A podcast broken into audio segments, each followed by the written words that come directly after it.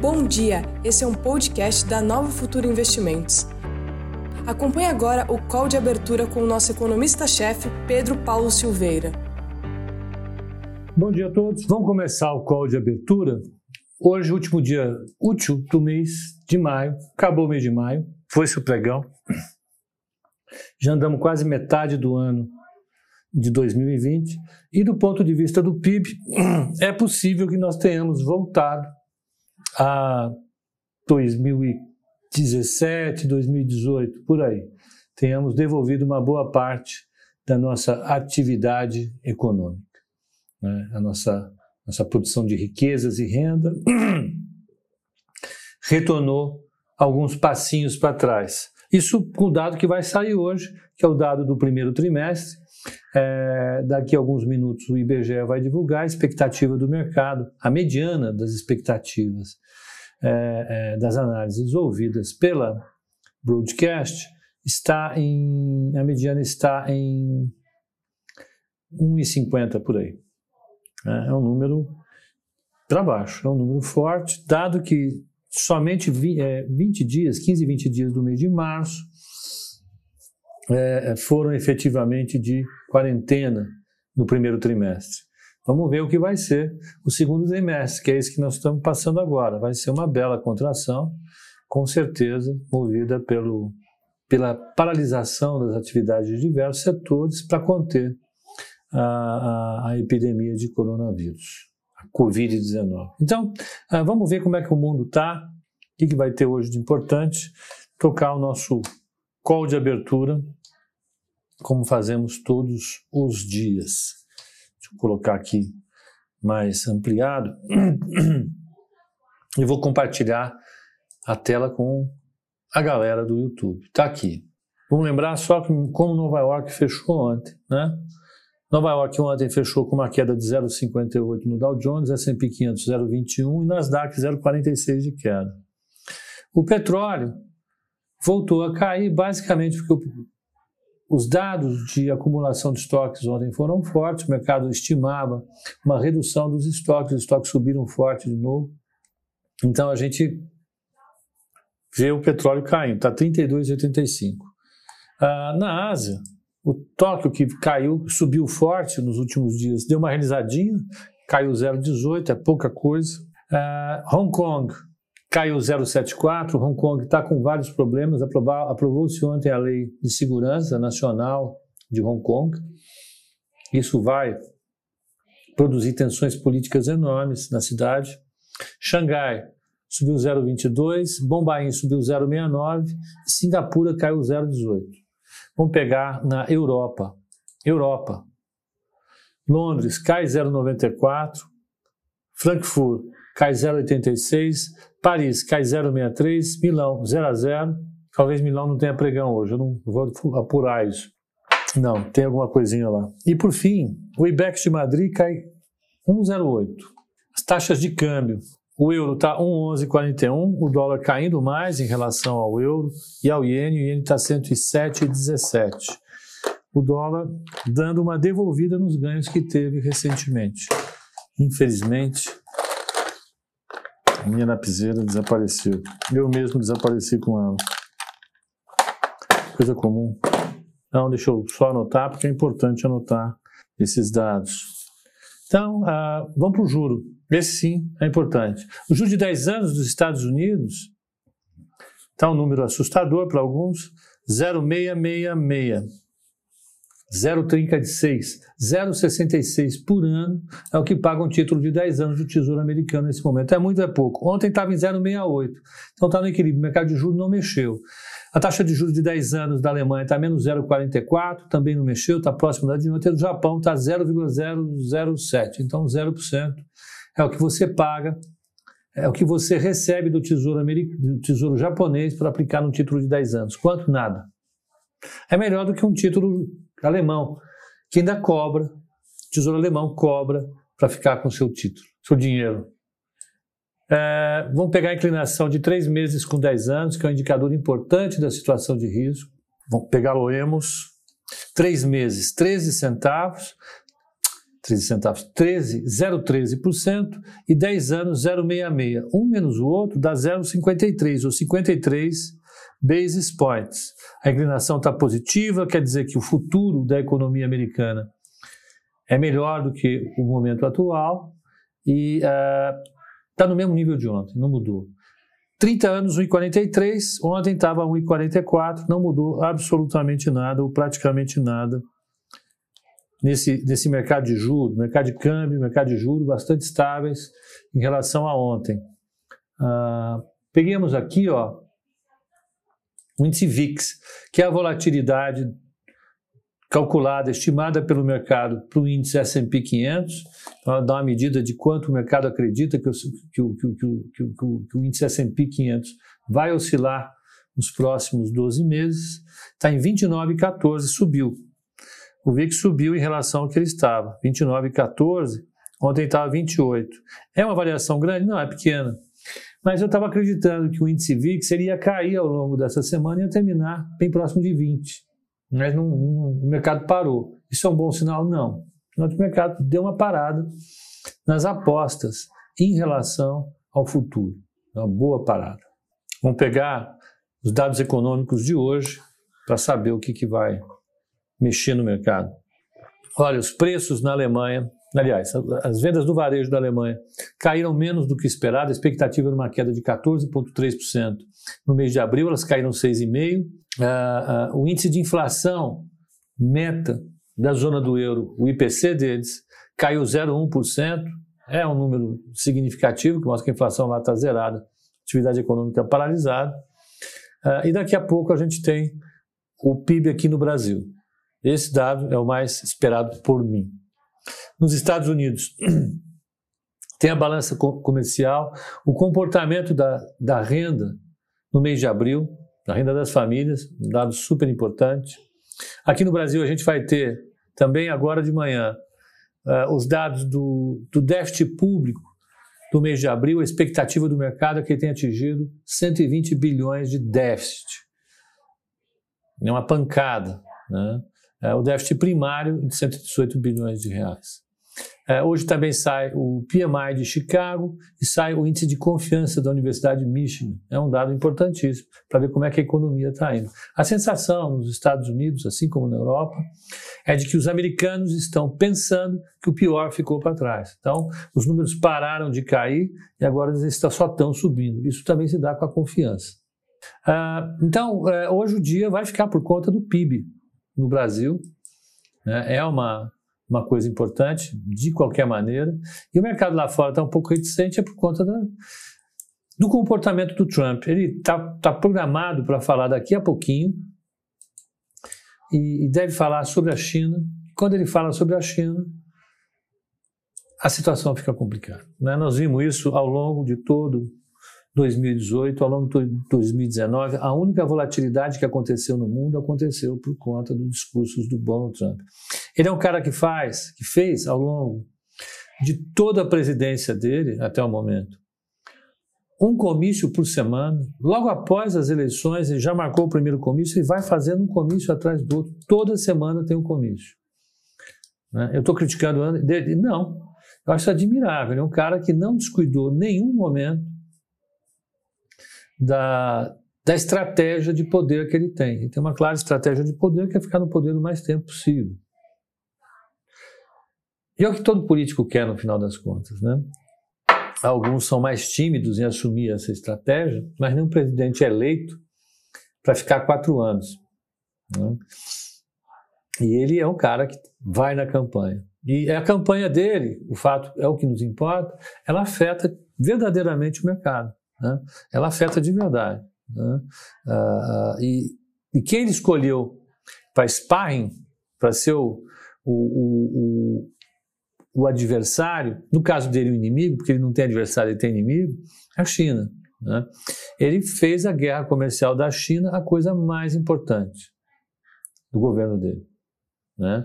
E como ele perdeu muitos pontos, mais uma vez, com a, a, a pandemia, ele teve uma, uma postura bastante é, é, ruim, segundo a avaliação dos eleitores americanos. Agora ele vai buscar o atraso na campanha contra a China.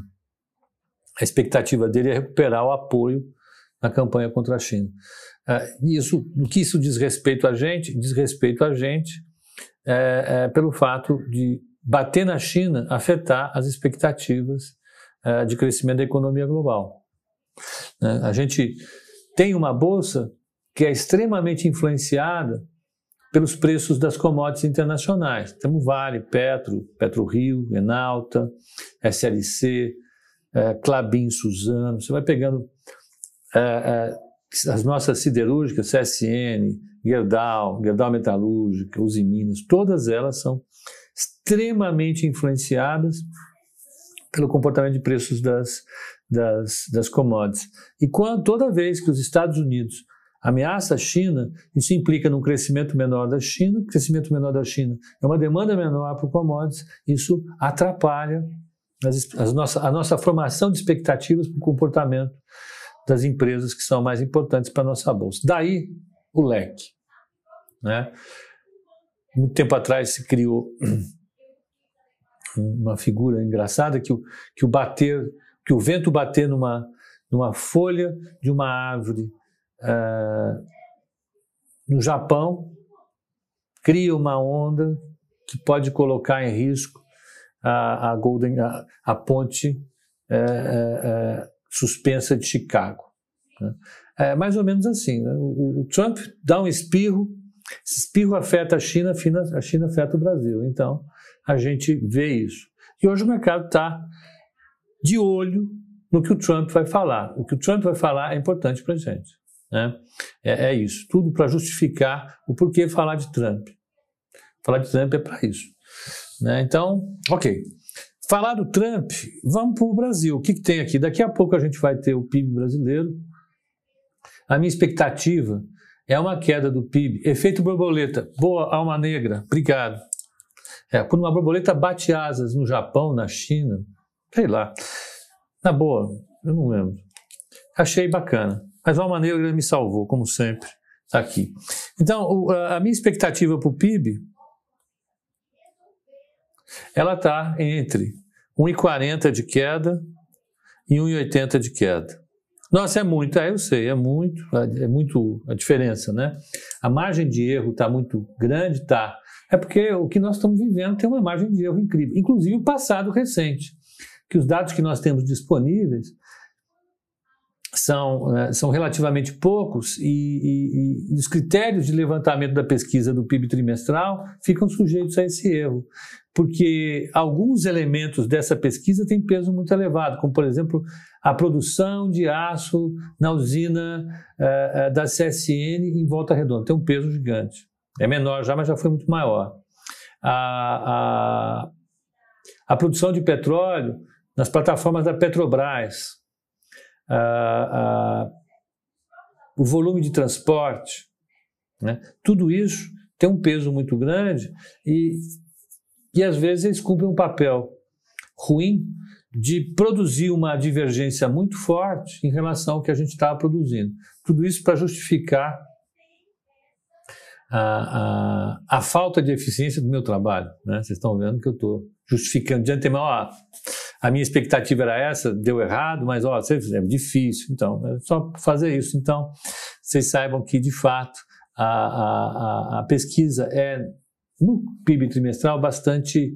É, ela é sujeita a, a algumas, algumas uh, uh, influências que, no meu modelo em particular, isso não é capturado de maneira tão fácil. Uh, vamos pegar aqui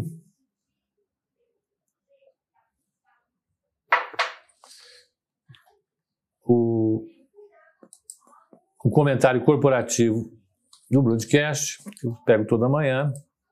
Eles pedem para a gente chamar atenção em Eletrobras, que saiu o resultado agora, MRV Braskem, PagSeguro, Companhia Hering, Marisa, Gol e Burger King. Ah, o lucro líquido da Eletrobras caiu 77% em um ano, caiu para 306 milhões de reais no primeiro trimestre de 2020. Vamos lembrar que a, que a Eletrobras é a maior geradora de energia do país, é gigantesca. Então, ela já praticamente zerou o lucro dela. Né? Uh, o real tirou 660 milhões de reais, a desvalorização do real tirou 660 milhões de reais do resultado. O Afonso Vieira tem, um, tem uma colocação ainda mais específica que a minha, veja. O bater asas de uma simples borboleta poderia influenciar o curso natural das coisas e assim, talvez provocar um tufão do outro lado do mundo. É isso que eu estava falando. No caso, não tem borboleta nenhuma no meu, nas minhas estimativas. O fato é que o IBGE tem, na hora de puxar as contas trimestrais, que é uma, é uma pesquisa parcial em relação ao PIB que ela é, levanta, que é muito mais completo o levantamento, mas é, então alguns dados que a gente não controla podem influenciar demais o número final, isso produzir esse efeito borboleta que, no caso, o efeito borboleta tem um componente é, é aleatório na estimação, na previsão de coisas, e o que eu estou fazendo não é isso. Né? O meu é um erro mesmo, é um erro de, da minha amostra em relação à amostra das contas nacionais trimestrais do IBGE. Mas voltando à Eletrobras, ela é uma, a maior empresa brasileira de, de, de geração de energia e ela está uh, uh, bastante, uh, vamos dizer assim, influenciada pela desvalorização do real e pela queda de produção mesmo. então o resultado dela foi 77% a menos, com 306 milhões de reais. A, a, a, MRV teve um lucro de 115 milhões no primeiro trimestre foi 40% menor do que a do ano passado.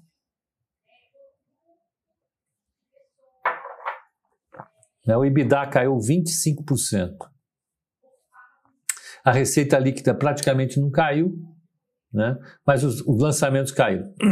A Braskem uh, informou que as operações em algumas unidades dela no Brasil e nos Estados Unidos caíram. Então a produção de eteno ficará em cerca de 65% da capacidade. Ela perdeu, portanto, 35% da capacidade dela, de 3,6 milhões de toneladas.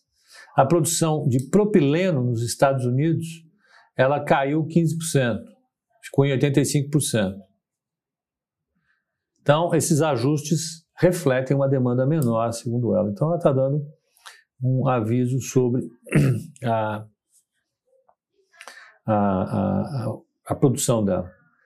A PagSeguro deu o resultado dela nos Estados Unidos, ela teve um lucro líquido de 359 milhões de reais, teve uma alta de 15% no ano. O Burger King, essa é uma ação que o pessoal que acompanha o call da abertura aqui gosta, porque normalmente alguém indica Burger King por aí. Então, ele teve um prejuízo no primeiro trimestre de 56 milhões de reais, revertendo o lucro de 3 milhões no ano passado. O EBITDA caiu 89%. O Burger King só vende nas lojas. Eis a questão. Horrível. Então, lamentavelmente, esses foram os dados do dia. Já vai abrir o mercado. São 8,57 nesse momento. Vamos acompanhar a abertura. Vamos ver como é que está o leilão. O leilão do dólar, o dólar fechou ontem a 5,408. O leilão está saindo a 5,390. Portanto, ele está com uma ligeira queda em relação a ontem. 18 pontinhos. 5,395. Ah, o Diego pergunta se trabalhar numa empresa listada em bolsa não impede o funcionário dela de comprar ações em bolsa. Não impede. Dependendo da posição que ele ocupa, e dependendo do volume que ele estiver operando, ele tem que informar todas as movimentações para a bolsa, que vai informar para a CVM. Então é isso. Vai ficar ali. Vai ter que informar. Não é assim. Senão vai ter insider, né? Então, o dólar está caindo 0,24, segundo o leilão do futuro. O leilão da taxa de juro está indicando uma ligeira queda em relação ao valor de ontem e o Ibovespa, esse sim, o mini índice, no leilão está com 86.500 pontos, o preço teórico, o fechamento foi 86.595. Então está praticamente no, no zero a zero em relação a ontem.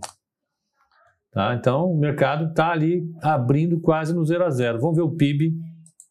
Vou botar aqui no IBGE e vou ficar dando atualizar, atualizar, atualizar até o PIB sair. Já vai sair exatamente agora que sai.